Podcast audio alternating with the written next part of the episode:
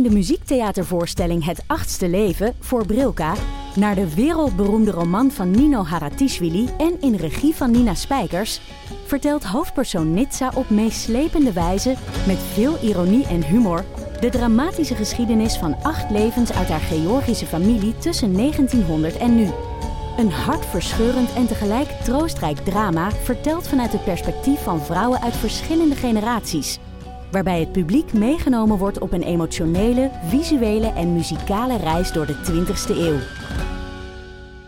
Koop je tickets voor het achtste leven via oostpol.nl. Luister jij al naar de podcast Co en Zo? Ik ben Rick Paul van Mulligen. Ik ben Nina de Lacroix. En samen met jouw man René voeden wij twee kinderen op in twee huizen. Co-ouderschap. We hebben het over alles wat je daarin tegenkomt. Maar ook over de juice tijdens onze kinderloze dagen, want die heb je ook in het co-ouderschap. Een podcast voor alle ouders in alle vormen, maar ook voor alle mensen zonder kinderen. Zijn we eerlijk, heerlijk herkenbaar. Dus luister naar Co en Zo in je favoriete podcast-app. Dag, lieve honing, schatten en kakkenballen. Dubbel gefeliciteerd met ons en welkom bij Damn Honey.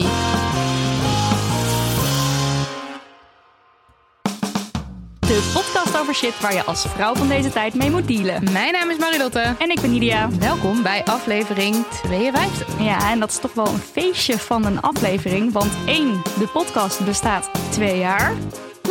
Firework, geluiden. Uh, en twee, ons derde boek heeft het eerste levenslicht mogen aanschouwen. Jazeker, ons, uh, onze baby, Yes Baby, uh, ligt in de al dan niet digitale boekhandel te shinen. Het is een boekje voor jonge mensen over je lichaam, menstruatie en seks. En het staat barstensvol eigen ervaringen. Waarvan we vroeger altijd dachten, dit mag nooit iemand te weten komen. en aanmoedigingen om zonder schaamte jezelf te zijn en lekker te leven. Ja, en de eerste recensies die druppelen al binnen. En we moeten steeds een beetje huilen van geluk. En ik heb er hier even eentje voor me, want ik kon niet laten om hem vol trots vol te dragen. Voor te dragen, komt ie. Loof hoe jullie je eigen herinneringen hebben opgediept en gedeeld. Loof de humor die zo'n beetje uit elke paragraaf spuit. Loof de diversiteit in gekozen voorbeelden van andere ex-pubers. Loof de expliciet onbevooroordelende houding en jullie met terugwerkende kracht reflectief vermogen daarin.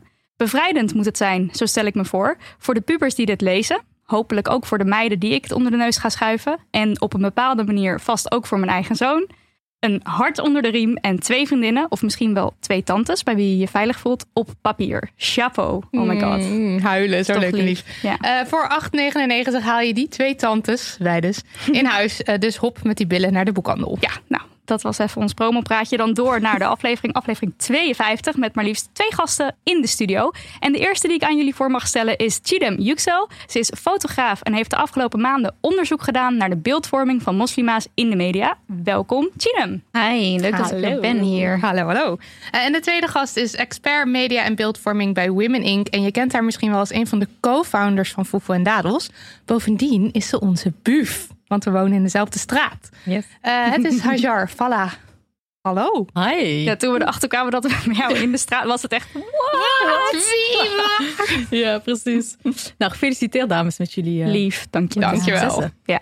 Nou, voordat we uh, verder gaan met de aflevering, of nou, we gaan wel maar verder met de aflevering, maar voordat we de diepte ingaan, eerst eventjes de Femimist. Ja. Marilotte, ging je hem nog in? Ja, we gingen hem samen in. Hè? Ja, we Ga jij het vertellen? Ik, uh, ik, ik, ik, begin wel. Uh, wij waren kapitalistische. Zijn. Zijn kapitalistische slettenbakken. wij flirten met het groot kapitaal. Met de uitbuiting van mensen. Met de vervuiling van de planeet. Wat denken jullie nu allemaal? nou, het zit zo. Uh, we zijn al sinds het begin der tijden op zoek naar een manier om wat extra geld te verdienen. Uh, want op dit moment is het nog niet genoeg. Dus we zijn al een beetje aan het zoeken en een beetje aan het kijken wat de mogelijkheden zijn. En een van die mogelijkheden zou zijn merchandise. Ja. Want wij zouden het hartstikke leuk vinden als er mensen ook rondlopen met dingen met onze naam of ons logo. En al helemaal als mensen dan elkaar zouden herkennen. Want ik hoorde dus bij een andere podcast, de Volksjury, die hebben sokken laten maken. En dat er dan dus twee mensen in een supermarkt zo van elkaar van... hey, oh my god, ja, jij luistert dat ook. Oh, wat leuk. Dat is echt mijn droom. Dus dat zo twee honingballen elkaar random tegenkomen... en dan zien dat ze allebei honingbal zijn. Ja, en ik weet ook gewoon dat mensen elkaar graag ontmoeten. Uh, ook ja. op ons feest bijvoorbeeld, dat mensen samenkomen daar gelijkgestemd te vinden. Nou, dit zou dan ook een van die manieren zijn. Ik zie het helemaal voor me. Uh, maar soms vergeten we dus een beetje dat fast fashion bestaat. Eh, dat, eh, dat, dat, dat eh, veel kleding of veel dingen worden gemaakt onder slechte omstandigheden. En dat er met name sprake is van uitbuiting van vrouwen. Nou, soms, ver- soms vergeten we dat. Maar soms, Wil je het ook vergeten? we het, schuiven we onze je- principes bijna opzij. Nou ja, het is, ik ga dan allemaal loopholes bedenken. En laatst zaten we dus echt kniediep in zo'n loophole. Want Ja. ik had helemaal bedacht, we gaan een muts laten maken. Want ik zou heel graag nu een muts willen. Ik heb ook nog geen muts en ik vind dat heel fijn om een beetje te dragen. Het gaat winter worden. Ik zag het helemaal voor me. Lila en dan met ons logo erop. En oh, al die andere honingballen. Dus we hadden het al online gezet. Van nou, wie zou er geïnteresseerd zijn voor 17,95 Ja, of zo hadden we zoiets, bedacht. ja. Want, want we hadden prijzen al opgevraagd. Dat waren we ook Ja. al aan het doen. Dus allemaal mensen ook al reageren van ja, wat leuk. Maar ook best wel wat mensen, ik denk een stuk of twintig, Ja. die toch even die DM insliden van eh, Hallo? hoe zat het ook alweer met eh, je hebt toch fast fashion aflevering gemaakt en eh, is, het dan wel, is het dan wel bio En eerlijk, ik moet eerlijk zeggen, ik ben dus blijkbaar, ik ben dus zo naïef geweest om te denken: oké, Nederlands bedrijf zal, Zal wel in zitten. Nederland gedrukt zijn in Dacht ieder geval. ik Weet je wel? En dan kan ik dan nog denken van: oké, van stoffen kan je heel vaak niet achterhalen waar het vandaan komt. En als het dan in Nederland gemaakt wordt, dan kan ik er wel mee leven. Ik was ook in de veronderstelling dat een muts uit een machine komt en niet uit een mensenhand. ja. Ja, Ja, ja, ja, toch? ja nee, dat... eh, Ik weet ook, ik weet, eh, we hebben dat ook niet trouwens gecheckt of dat, hoe dat nou precies zit. Nee, ik bedoel, daar zouden we over moeten mailen. Maar er stond op die website stond- stond dat het in ofwel Italië ofwel het verre oosten nou, wordt dat zegt al genoeg Nou, natuurlijk, hè? Het Verre Oosten. Ja. Goed, dat was ons minst feministische. ehm, ja, dus die muts, dat is ehm, de bye-bye muts. ja, ik denk het wel. Vrees het ook.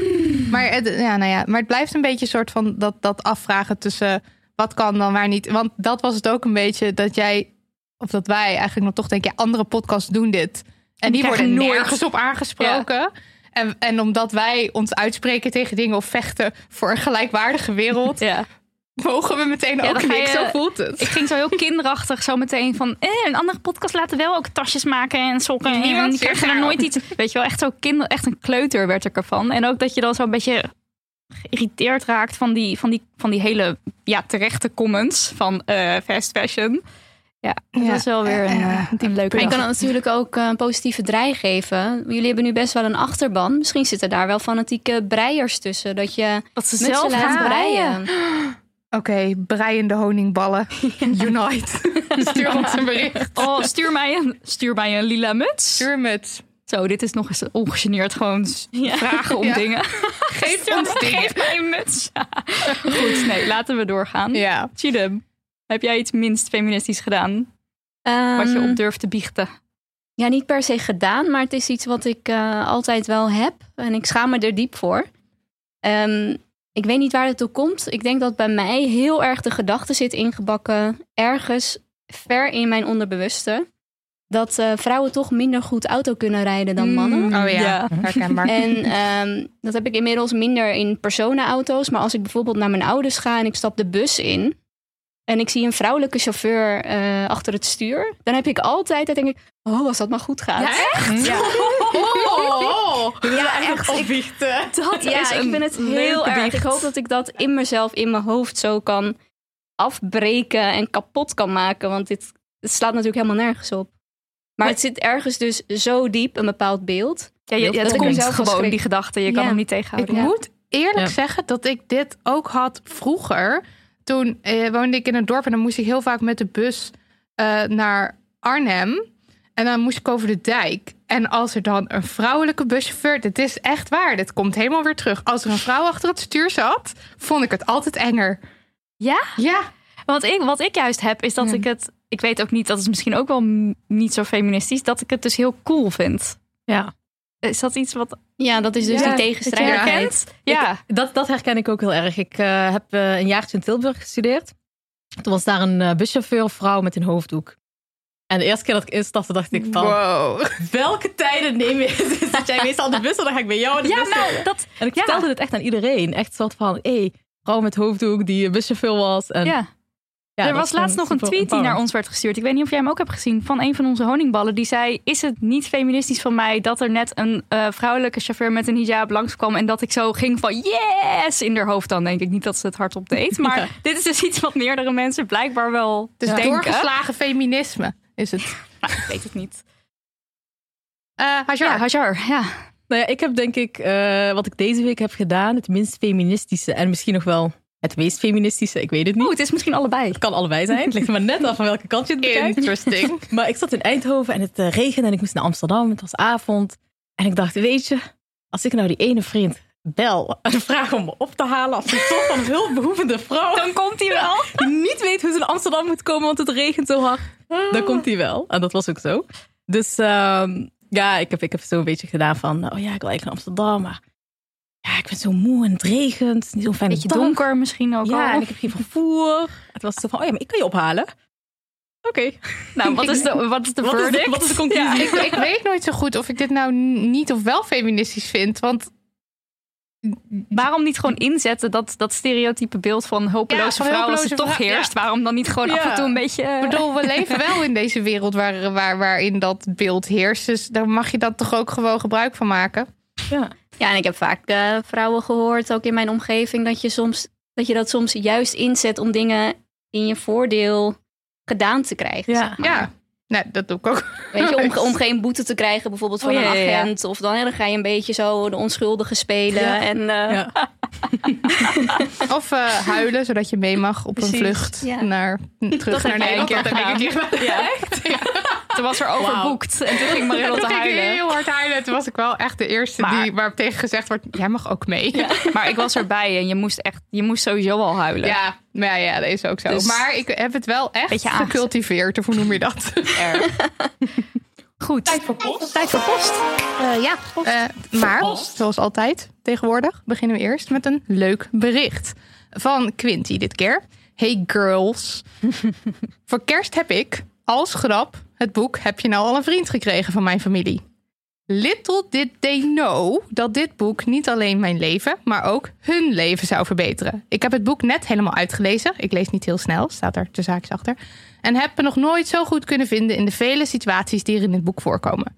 Met behulp van de vele tips en feitjes heb ik al menig familielid, vriend, vriendin en kennis kunnen leren hoe het ook anders kan en waarom dat belangrijk is. Daarom wilde ik even melden dat ik onwijs trots op jullie ben en dat jullie het onwijs goed doen. Shout out naar jullie en you girls are on fire.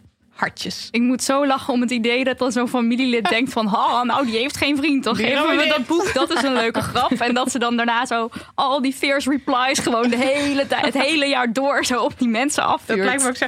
En ik moet zo lachen omdat Little dit zijn. Ja, dit- dit- little did they know. Heel leuk. Oké, dan eh poststuk 1. lieve honingballen. Ik ben een universitair afgestudeerde vrouw van 25 en ik ben op zoek naar mijn eerste echte grote mensenbaan. Vorige aflevering kwam de lijst met dingen waar vrouwen aan moeten voldoen als ze gaan solliciteren al even ter sprake. En die kwam voor mij precies op het goede moment, want ik was vlak daarvoor ook weer eens afgewezen na een sollicitatiegesprek dat, naar mijn idee, echt goed ging. De feedback die ik kreeg was dat ze iemand zochten die sterker in de schoenen stond. Iemand met een sterkere persoonlijkheid. Ik krijg vaak de opmerking dat ik wat zekerder van mezelf en assertiever mag zijn. Het ding is, ik ben niet onzeker, niet verlegen, ik ben wel assertief. Dat weet ik zeker, want dat is wat de mensen om mij heen over mij zeggen. Zowel familie en vrienden als mensen met wie ik heb gewerkt. Maar ik ben 1,55 meter, tenger gebouwd. Ik heb geen harde stem en ben qua persoonlijkheid bescheiden. Ik neem letterlijk en figuurlijk weinig ruimte in en ik krijg het idee dat dit me tegenwerkt bij het vinden van een baan. Als ik feedback krijg over dat mijn persoonlijkheid niet goed genoeg is voor een baan waarvan ik denk dat deze wel goed bij mij past, moet ik dan mijn persoonlijkheid aanpassen. Hoe dan? Dat is toch gewoon hoe ik ben? Wat moet je zeggen als mensen je persoonlijkheid kennelijk als zwak beoordelen? Hebben jullie tips? Want help, ik verveel me dood en ik wil gewoon beginnen met werken. Lieve groetjes, Eva. Ik moet zo denken aan de vorige keer over dat er dan in de brief stond. Als je professioneler over wil komen, moet je hakken dragen. Dus Eva, hakken. Zo'n grapje. Zo'n grapje. Dit is een grap. Ehm, ja, ik vind dit dus een moeilijke vraag. Want het is een klassiek voorbeeld van dat nu gedaan wordt alsof zij iets moet veranderen. Terwijl het natuurlijk een soort maatschappelijk probleem is. Dat wij, als wij aan een leider denken, blijkbaar nog altijd aan iemand denken die groot is. Nou, waarschijnlijk ook man is. zware stem. Dat is Ja. waar we aan denken bij ehm, eh, overmacht. Hoe zeg je dat? Overwicht. Overwicht hebben op iemand. Ja, maar dat zullen mensen niet toegeven, denk ik. Ik bedoel, bij zo'n sollicitatiegesprek zullen ze niet zeggen dat het ligt aan, nou ja, je was te klein en te tenger en je stem was te zacht. Dus we denken niet dat je, dat je dit kan. Lijkt mij. Ja. Maar ik vind het, wat ik wel heel mooi hieraan vind, is dat ze heel bewust is van hoe het systeem werkt en Ja. niet aan zichzelf twijfelt. Ja. En ehm, je kan met, je, ik, ik kan een paar praktische voorbeelden gaan eh, geven wat ze kan gebruiken bij een volgende sollicitatiegesprek. Maar ik heb natuurlijk het liefst dat het systeem verandert Ja. en niet dat de vrouwen eh, allerlei eh, fixages moeten gaan, eh, gaan ondergaan om eh, een droombaan te krijgen. Ja, Dus eh, dat vind ik wel heel knap. Dat, Dat ze ze dat gewoon, eh, in ieder geval weet het ligt aan Ja. het systeem en niet aan mijzelf. maar ja, het verandert er niks aan dat je nog steeds moet functioneren Ja. binnen dit systeem. En, en daarin dan toch je weg moet vinden. En blijkbaar dus nu geen baan kan krijgen, omdat men vindt dat je niet genoeg assertiviteit Ja. uitstraalt. Nou, Ja. het, ja, het doet mij denken aan de situatie eh, catcalling. Dat ehm, het is niet oké als ik iemand ga vertellen... jij moet je bedekken, want dan word je hopelijk niet gecatcalled. Maar ik vind het heel ja, logisch als iemand denkt... nou, ik doe vandaag even niet mijn strakke broek aan... want ik heb er geen zin in. Dus ehm, ik- ik zou niet willen zeggen van... jij moet nu dit of dat willen doen. Maar ik heb wel nagedacht, wat zou je kunnen doen? En dat Ja. wil ik wel vertellen. Maar ik wil het niet neerzetten van... dat moet jij nu doen. Maar Ja. snappen jullie wat ik bedoel? Ja, Ja. Dat, dus, Van neem het mee, maar het is niet bedoeld als eh, jij moet veranderen. nou, kom maar door. Nou, ik dacht, ehm, je kunt het misschien benoemen in het sollicitatiegesprek. Want je krijgt dus heel vaak de vraag: eh, wat is je zwakke punt of waar ben je niet zo goed in? Of juist de vraag: waar ben je wel heel goed in? En dat je dan op die, op die vraag zegt: Nou, veel mensen die denken nog altijd aan eh, een grote eh, man, zware stem bij leiderschap. Terwijl ik ben natuurlijk tenger, dat weten ze dan al, want ze hebben je al gezien. Eh, ik ben 1,55 meter, dus ik word heel snel weggezet als een jong meisje die misschien nog niet zoveel weet of geen leiding kan geven. Terwijl dat juist iets is waar ik heel goed in ben. Eh, en ik denk dat als je dat zegt, dat laat al zien dat je heel assertief bent. En dat je het ook durft te benoemen. En dat je daarmee al een voorbeeld geeft van dat je dat in je hebt. Ja. Plus je zou misschien andere voorbeelden kunnen geven van ehm, op mijn studie eh, was ik altijd degene die eh, de leiding nam. Of nou, ik weet natuurlijk niet wat zij verder in haar carrière tot Ja. nu toe gedaan heeft, maar dat ze letterlijk voorbeelden kan geven. Want op het moment dat jij het benoemt, zou het heel goed kunnen zijn dat de mensen aan de andere kant van de tafel denken: Oh ja, oh inderdaad, ik had je eigenlijk al afgeschreven omdat ik je zo'n jong, jong poppetje vind lijken. Maar oh wat erg, dat zullen ze misschien niet zeggen, maar ze worden wel aan denken gezet. Oké, poststuk 2. Komt ie, duikt er meteen in. Ik ben nu heel erg bezig met het onderwerp feminisme.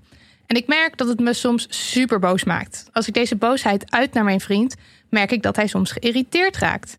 Toen ik aan hem vroeg waar dat door kwam, zei hij het volgende. Het komt soms over als een bak mannenhaat, waardoor ik het gevoel heb van sorry dat ik besta. Ik gaf hierbij aan dat het niet over alle mannen gaat. Even voor de duidelijkheid, mijn vriend is awesome, steunt me in alles en is eigenlijk gewoon onuitgesproken feminist. Nu is mijn vraag, hoe kan ik hier het beste mee omgaan? Ik wil hem niet het gevoel geven dat hij zich schuldig moet voelen dat hij een man is. Maar het mogen wel duidelijk zijn dat er gewoon heel veel ongelijkheid is. En ik vind dat dit een heel belangrijk en ik vind dit een heel belangrijk, belangrijk onderwerp waar ik graag mee bezig ben en over praat. Ook met hem. Misschien hebben jullie tips. Ik kijk uit naar jullie volgende podcastaflevering. Heel veel feministische groetjes. Shoot. Ja, ik denk dat het, dat het eh, belangrijk is dat als zij die gesprekken voert met haar vriend, dat ze het verschil uitlegt. Dat ze het heeft over het patriarchale systeem wat die ongelijkheid in stand houdt. En dat het patriarchale systeem natuurlijk in het voordeel werkt van mannen. En eh, het zou fijn zijn als haar vriend dat ook inziet. En het niet meer persoonlijk gaat opvatten en lange tenen gaat hebben. Maar eerder ehm, het belang ervan inziet dat hij ook eh, haar daarin steunt. Ja, dat is het. Want het, het is niet zo dat ze, ze. Ze heeft kritiek op een systeem en niet op individuen. Dus Nee. hij hoeft het zich niet persoonlijk aan te trekken, maar dat doet hij wel. Ja, het zou natuurlijk kunnen dat hij bij sommige voorbeelden denkt van... oh shit, dat doe ik of deed ik ook. Ja, het kan heel confronterend zijn Ja. natuurlijk. En dat je dan dus echt in de verdediging schiet of Ja. dat als een aanval beschouwt. Ja. Maar ik weet niet, ik, ik herken het vooral een beetje uit vriendschappen, denk ik. Mm. Dat je dan dus eh, niet helemaal op één lijn zit. En bij vriendschappen is het dan nog dat je ervoor kan kiezen... oké, nou, ik ga jou wel eventjes wat minder zien... of eh, ik praat niet meer met jou over dit soort dingen... en dan kan je daar nog een soort van je, je manieren in vinden. Maar als het je partner is, is het natuurlijk gewoon extra lastig. Ja. Eh, dus ehm, ja, wat ik wel dacht is... het lijkt me goed om hem dus duidelijk te maken... dat het niet om hem gaat. Ehm, ik snap dat het makkelijk is om jouw boosheid, zeg maar, op dat om de boosheid op zichzelf te betrekken. Maar jij maakt je boos over de maatschappij of over de wereld en hoe dat in elkaar steekt. En draai het eens om. Wat als hij erachter zou komen dat, weet ik veel, 50% van de hartaanvallen bij mannen niet herkend werd, omdat, weet je wel, dat er zijn allemaal van die voorbeelden die je kan voorleggen aan hem. En wat als het andersom was, dat je erachter komt dat de groep waar jij toe behoort stelselmatig ook uh, achtergesteld wordt of onderdrukt wordt of whatever. Um, dat is toch ook niet leuk? Dan zou jij toch ook gewoon daarover nou, meepraten? Ja, maar wat ik, ja, wat ik wat misschien het geval is, is dat hij denkt van oké, jij komt met die woede, maar wat moet mm. ik daar dan vervolgens mee? Ja. Want luisteren. Ik heb dus, ja, maar dat is dus niet duidelijk voor sommige mensen. want soms heb je het idee dat je iets op moet lossen. Je, we hebben toch allemaal wel eens gehad dat iemand een probleem neerlegde bij je en dat je meteen in oplossingen ging, nee, meteen vuren. Terwijl soms wil iemand gewoon even razen. En ik, ik, denk ook dat het heel typisch is wat je hoort van uh, als je begint in te lezen over feminisme of over systemen, dan word je eerst heel erg boos als ja. van, uh, vooral ook omdat het jou zelf treft, of omdat je zelf ook doorhebt van, oh shit, ik doe daar ook aan mee. En vanuit die woede, dus wij zitten, dus we praten echt nog op dat gevoelssysteem. En wij en jullie kunnen daar al heel chill over praten, omdat het al ja, zo vanzelfsprekend is als water bijna. Dat we dus. Uh... Maar als ik uh, ook met persoonlijke of vriendschappelijke gesprekken of zo. en het komt daar, dan kan ik ook meteen soort ja. van. En dan kan ik ook niet meer uit mijn woorden komen hoor. Dus ik herken het heel ja. erg. Dat is, dat is het lastige. Het is wel zo. Ik moest denken aan de. mm, Nou ja, sowieso de af, aflevering die we gemaakt hebben over woede met Meredith Greer. En ook het boek wat we toen behandeld hebben. Vonkelend van woede door Soraya Kim Semali. Semali? Oké, ja, ik vergeet steeds of dat een K of een S is. Uh, Soraya Semali. En uh, zij heeft een boek geschreven um, nou ja, over al het kutten. Waar we dus aan ongelijkwaardigheden mee te maken hebben. Maar zij moedigt dus wel heel erg aan om dus woede om te zetten in iets productiefs. En dus niet te blijven hangen op alleen dat gevoelsmatige ja. wat jij beschrijft. Dus misschien is het een idee om die aflevering te luisteren of dat ja. boek is te lezen als je het nog niet hebt gedaan. En, ja. en bekijk het eens positief. Dus dat die vriend daar ook boos over wordt, betekent dat het hem wel raakt. Dus niet dat hij zoiets heeft van, oh ja, boet mij het dat vrouwen... Ja, want hij kan het ja. ook wegschuiven. Ja. Ja. ja. Ja. en ik herkende dit ook wel heel erg. Want ik heb dus ooit één keer echt een van de weinige ruzies die ik met Daniel heb gehad. Die ging ongeveer hierover.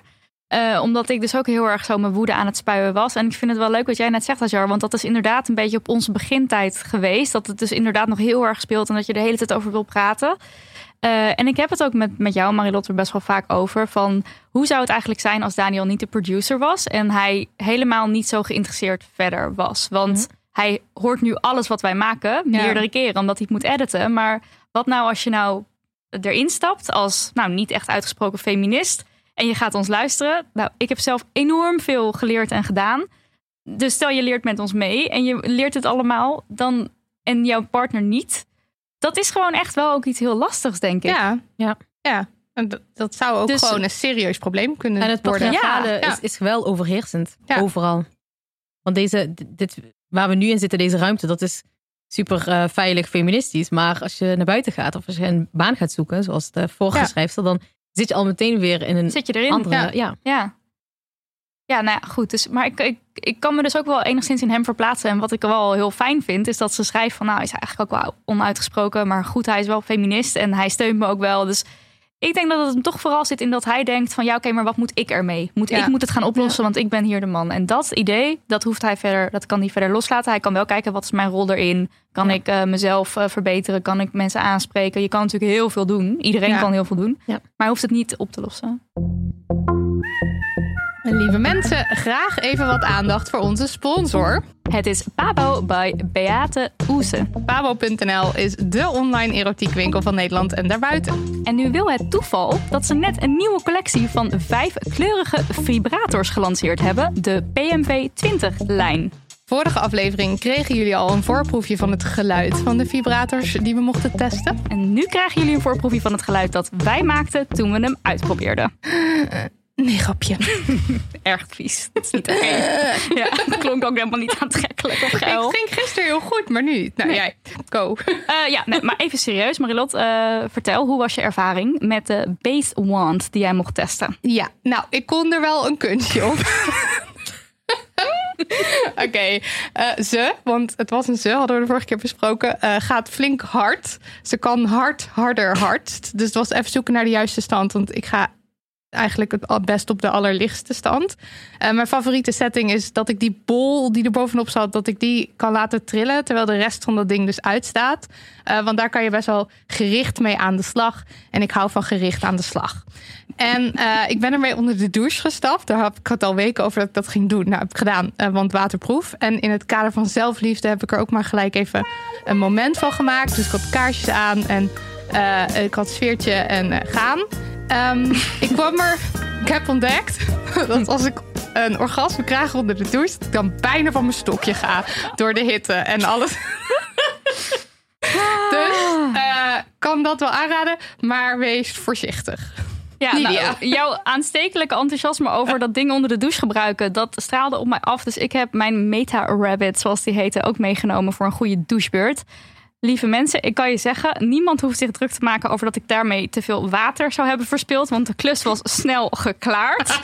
Eh, dat, eh, ja, dat, dat zegt denk ik al genoeg. En ik moest me trouwens ook even vastgrijpen aan de douchestang. Ik denk niet dat ik ooit eerder in mijn leven eh, staand ben klaargekomen. Het was een nieuwe ervaring. Voor alles een eerste keer. Ja.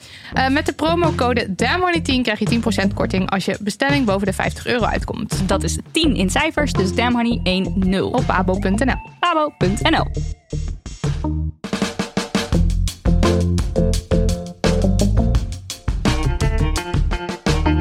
We moeten het even hebben over beeldvorming rondom moslima's. Al jaren viel het Chidem op dat het beeld van de stille, slecht geïntegreerde, gesluierde migrantenvrouw een cliché is dat altijd terugkeert in de media. Ze besloot onderzoek te doen naar de representatie van moslima's in de beeldbank van het ANP. Het resultaat was niet best, waarover zometeen meer. CIDEM's onderzoek gaat specifiek over beeldvorming rondom vrouwen met een hijab. Maar, Hadjar, laten we bij jou beginnen. Ja, beeldvorming is natuurlijk ook echt jouw baan bij Women Inc. Alles rondom beeldvorming. Eh, wel, misschien is het handig als je eerst even uitlegt wat Women Inc. is. Want voor ons is het al heel bekend. Maar voor de mensen die luisteren die het niet kennen. Eerst, wat is Women Women Inc? Ja. En Women Inc. is een eh, belangenorganisatie eh, die zich eh, bezighoudt met de vrouwenemancipatie in Nederland. En dat doen we op verschillende thema's. Eh, eigenlijk op de drie eh, belangrijkste pijlers, zoals we dat zelf noemen, eh, of domeinen. Dat is arbeidsmarkt en geld, ehm, gezondheid en op beeldvorming. En beeldvorming is eigenlijk een thema wat onder al die andere thema's ligt. En of eigenlijk heel belangrijk is voor ons. Wat we doen met Women Inc. is dat we ehm, problemen of problemen waar vrouwen mee te maken hebben in Nederland blootleggen. Dus wat je ziet is dat ehm, op de arbeidsmarkt bijvoorbeeld, een heel goed voorbeeld is die sollicitatiebrieven die we binnen hebben gehad, dat vrouwen dus eh, minder vaak serieus worden genomen, eh, minder in de top staan, zit, staan, zijn, minder, eh, minder betaald krijgen ook. Dat wij daar dus allemaal onderzoek naar doen en laten zien waar het door komt. Hm. En eh, de conclusie is heel vaak hetzelfde. Het komt door het systeem, het komt door organisaties, het komt door verschillende vormen van beleid. En dat ontstaat doordat er een bepaald beeld is van vrouwen. Dat zij niet eh, hetzelfde zijn als mannen of niet hetzelfde, eh, ja, niet, niet kwalitatief werk kunnen kunnen, leveren, ja. bijvoorbeeld als mannen. Of eh, dat zij, en, dat kan, en dat ligt dan door aan verschillende dingen. En beeldvorming ehm, wordt heel erg beïnvloed eigenlijk door het systeem waarin we leven. Dat is, wordt al vaker gezegd, maar wat houdt dat nou eigenlijk in? Dat is, we leven in een patriarchaal systeem. Dus ehm, vanuit dat oogpunt wordt er beleid gemaakt. Dat betekent dus dat alles wat afwijkt van een witte man... ehm, is, eh, ja, moet zich gewoon wat meer bewijzen... of zal wat minder goed kwaliteit leveren... of ehm, heeft alleen één specifieke functie. Bijvoorbeeld een vrouw kan niet en moeder zijn en in de politiek zitten... en nou, gaat dat allemaal wel goed, weet je? Dat, al die dingen leggen wij eh, vanuit Women Inc. bloot en proberen we vanuit de overheid willen we eigenlijk en vanuit organisaties dat daar verandering in gaat komen en dat die verantwoordelijkheid niet bij de vrouwen zelf gaat liggen. Dus dat een vrouw die 1,55 is en tenger is, niet moet gaan denken van oh, ik voldoe niet aan het beeld van een leider of ik voldoe niet aan het beeld van een technicus. Dus ik ga maar daar niet op solliciteren. Ik zal wel gewoon solliciteren op een andere functie waarin mensen mij eh, eh, wel zullen aannemen. En dan het idee dus dat, dat een, eh, een kleinere vrouw niet een goede leider zou, zijn, zou zijn, dat, dat komt dus voort door beeldvorming. Ja, En is beeldvorming dan eigenlijk letterlijk beeld of is beeldvorming ook tekst? beeldvorming is tekst, is beeld, is gedachte, is eigenlijk hoe we de wereld zien. En ehm, als je kijkt naar. eh, Oh, het is, het is de beeldvorming, het verwijst naar hoe wij kijken. Naar, of de beelden die wij hebben. Wij- nou, wij hebben met z'n allen een soort beeld van eh, dat een, eh, een goede eh, buschauffeur is een man, bijvoorbeeld. Een goede. Niks tegen jou, Tina. Maar nee, heel veel mensen herkennen zich in dat beeld. Ik bedoel, ik heb vroeger wel eens te horen gekregen van. Ja, maar ik vertrouw een mannelijke arts wel beter. Hoor, want weet zij dat? Ja, ik, ik weet niet. Ik vind het niet fijn om door een vrouwelijke arts behandeld te worden. Gewoon van dat soort geïnternaliseerde vormen van, eh, van hoe, de, hoe vrouwen en mannen moeten zijn. Dat is, dat is beeldvorming. Ja, waar komt het vandaan? Dat komt uit cultuur, maar dat komt gedeeltelijk dus uit beelden en, en tekst. Dat is wat wij kunnen aanpakken. Maar het komt ook echt door, eh, als we nog verder gaan, echt uit het kolonialisme eigenlijk. Eh, daarom ook dat beeldvorming vaak in het voordeel is van Euro-Amerikaanse gedachtegoed. Als we nu bijvoorbeeld kijken naar het vaccin voor eh, corona wat ontwikkeld wordt. Russen zijn daarmee bezig, Amerikanen zijn daarmee bezig. Als je in Nederland gaat vragen eh, aan de gemiddelde persoon die helemaal niks van vaccins af weet. Welke van de twee vaccins ga jij uitproberen? Dan kiest iedereen voor het Amerikaanse. Interesting, ja. Oh. Waarom? Voelt dan veiliger Ja. of zo. Ja. Ja, omdat we dus heel tijd eh, gevoed zijn. Ook in films bijvoorbeeld, dat de Amerikaan is de held. Ehm, in boeken zie je heel veel wat, er, wat Amerika heeft gedaan of uitgevonden. Of bijvoorbeeld eh, ook met het slavernijverleden. In onze geschiedenisboeken zien we heel veel wat voor zogenaamd goeds er is gebeurd in de gouden, zogenaamde Gouden Eeuw. Terwijl we zien niet die andere kant. Dus per definitie ga je denken, ja, maar de Gouden Eeuw is toch iets heel positiefs. Ja. En juist doordat er nu dus allerlei bewegingen zijn, net als Black Lives Matters, um, nou, Women Inc. heel specifiek vooral op vrouwen, Ehm, wel steeds meer intersectioneel feminisme, maar eh, dat is dan weer wel veel meer gericht op vrouwen. Of door die bewegingen zien we in van, hey guys, we hebben eigenlijk steeds maar de ene kant van het verhaal gezien, zonder te kijken naar de kwaliteit. Hm. Dus terug naar bijvoorbeeld naar zo'n vaccin. We weten niet welke van de twee kwaliteiten beter is. Maar door middel van ons onder, zogenaamd onderbuikgevoel, Ja. wat is Ja. gevoed door wat ik dan even nu noem beeldvorming. eh, omdat daar alles, dat is onze eigen databank in ons hoofd en onze cultuur. eh, kiezen, we voor, eh, kiezen we voor hetgeen wat altijd in het goede daglicht staat. En in, eh, in het geval van mannen en vrouwen is dat gewoon heel vaak mannen. En eh, ik weet, eh, ik vind het ook nog wel leuk om te vertellen. Ik had laatst een gesprek met een, een man van kleur. En toen, want ik heb een onderzoek gedaan naar, vanuit Women Inc. naar hoe vaak vrouwen dus in beeld worden gebracht in nieuwsmedia en op, in welke hoedanigheid. En toen had ik het met hem over van, ja, het is echt zo slecht gesteld, ook met vrouwen. En ik vind het best wel heftig, nog steeds, het verbaast me niet. Maar aan de andere kant denk ik, we zitten met heel veel mediapartijen rondom tafel en die, die geven nu aan van, ja, maar we doen er heel veel aan en dan zie ik het niet terug in de cijfers. En toen zeiden die tegen mij van, ja, maar ja, weet je, kijk, ik vind vrouwen en mannen, dat vind ik nog wel een stapje verder. Maar hij zei, hoe zit het met eh, mensen van kleur? Ik zeg, ja, nee, met mannen van kleur is al helemaal slecht gesteld. Want die zijn alleen maar in het nieuws als het gaat om criminaliteit. En toen was hij zo van, ja, maar dat vind ik dus erg. En toen zei ik tegen hem, en, en dat laat die gelaagdheid zien van, het is, ehm, het is meer dan alleen mannen en vrouwen. En het is eh, niet dat het een erger is dan het ander per se. Maar ehm, het laat wel zien vanuit eh, welke bril wij eh, de wereld zien. En vanuit welke bril wij de wereld ook moeten gaan zien om erin te passen. Ja. En dat vind ik, ja, dat zorgt. En uiteindelijk zorgt dat ervoor dat er dus ehm, qua kansengelijkheid in de samenleving. dat je dan ook heel duidelijk ziet wie ook gewoon de meeste kansen krijgt, de beste kansen heeft. Eh, ja, een tussen aanhalingstekens makkelijk leven of een geprivilegeerde leven kan leiden. En eh, dat, dat is met heel veel gelaagdheid. Chidem, jij hebt je natuurlijk eh, als fotograaf heel erg gericht op specifiek wel echt beeld. We hebben het net even van Mhm. wat is beeldvorming. Ehm, ja, je hebt een onderzoek gedaan. Kan je eerst uitleggen eh, wat het onderzoek, eerst kort wat het is en hoe je erop kwam om dat onderzoek te starten? Ja, ik ben ehm ten tijde van de lockdown ehm, heb ik bijna 4.500 foto's ehm, in de beeldbank van het ANP geanalyseerd. En dat zijn foto's die dan verschijnen bij de zoekterm moslima. Ik weet niet of mensen weten wat het ANP is. Het ANP is een persbureau en eh, heeft een enorme beeldbank. En heel veel Nederlandse media, 95% van de Nederlandse media, die, zijn, die gaan vaak op zoek in een beeldbank naar een foto om hun artikel of om een nieuwsitem te illustreren.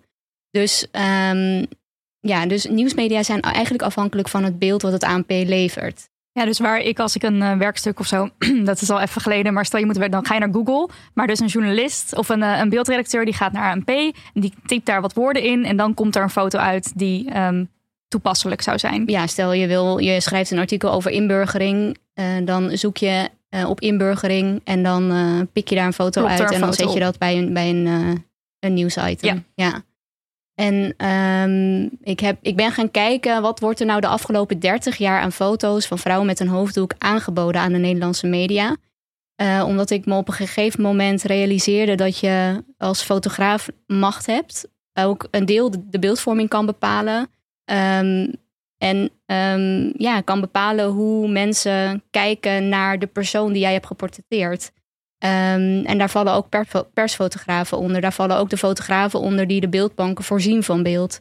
Um, als we het hebben over beeldvorming, de media speelt een enorm grote rol in hoe mensen in Nederland uh, kijken naar, naar, naar ons, naar vrouwen, naar mannen, naar minderheidsgroepen. Um, en hoe langer je dat beeld herhaalt, uh, hoe meer het zich gaat nestelen in je achterhoofd, hoe meer het gaat bepalen hoe jij in het dagelijks leven eigenlijk naar vrouwen gaat kijken met een hoofddoek. Um, en ik vroeg me af, wie neemt hier eigenlijk de verantwoordelijkheid? Neem, neemt zo'n beeldbank eigenlijk verantwoordelijkheid op wat ze aanbieden aan de media? Neemt zo'n fotograaf verantwoordelijkheid op welke foto's hij nou in zo'n beeldbank zet? En op de fotoredactie van de NOS, van de Volkskrant, van NRC, staan mensen daar eigenlijk wel stil bij de foto's die zij bij de artikelen plaatsen? En wat maakte dan dat jij als fotograaf opeens besefte: misschien ligt die verantwoordelijkheid ook wel bij mij? Of onder andere bij mij? Ja, ik, ik, ik ben zelf van mening um, dat die verantwoordelijkheid bij alle partijen ligt. Onder Dus- andere dus ook als fotograaf. En wat, wat, Zeker. Waardoor dacht jij opeens, oh, dat is... Waar, eh, waardoor besefte je dat jij die macht had? Was dat een specifiek moment? Ehm, ja, daar, gaat, daar ben je eigenlijk altijd mee bezig als fotograaf. Dus als ik eh, op pad word gestuurd om eh, iemand te portretteren, een vrouw te, te portretteren, of burgemeester Halsema bijvoorbeeld te gaan fotograferen, ehm, dan heb ik in de hand hoe zij eh, op die foto's gaat staan. Ik Ja. kan haar van heel dichtbij en als ze lacht fotograferen, maar ik kan haar ook van veraf en met een grimas fotograferen. Ja, Ehm, en welke foto's zet je dan in, in de beeldbank? Als ik, ja, dat, dat bepaalt het aanbod wat uiteindelijk aan de media wordt aangeboden. Dus stel je hebt alleen maar foto's van Femke Halsema waarin ze eigenlijk heel verschrikkelijk kijkt. eh, dan zullen er ongetwijfeld artikelen komen met die foto. ja. Ehm, dus je moet nadenken over wat bied ik aan en hoe divers is, het, is mijn aanbod. En dat geldt ook voor vrouwen met een hoofddoek. Eigenlijk wordt er al sinds dat de eerste Turkse en Marokkaanse gastarbeiders in Nederland zijn, een ontzettend stereotyp beeld neergezet van vrouwen met een hoofddoek. Onderdrukt, ze hebben geen stem, spreken slecht Nederlands, slecht, ingeburgerd. Ehm, vaak de ander. Ehm, en ik dacht, ja, het is tijd eigenlijk dat wij gaan kijken ehm, wat dit systeem is en wie verantwoordelijkheid heeft om stappen te gaan zetten om dit systeem te gaan veranderen. Want inmiddels zijn wij drie, vier generaties verder. Is er een enorme ontwikkeling geweest. En is de huidige generatie moslima's, wel of geen hoofddoek, heeft last van de stereotypering. wat al 50 jaar in stand wordt gehouden. door journalisten op redacties, door Ja. zo'n beeldbank en door fotografen.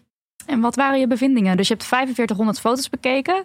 Waar, waarop, waarop bekijk je dan die foto's en wat kwam eruit? Ja, ik heb aan de ene kant bekeken wat zie ik nu op die foto's. Waar zijn deze vrouwen gefotografeerd? Zijn ze herkenbaar of onherkenbaar gefotografeerd?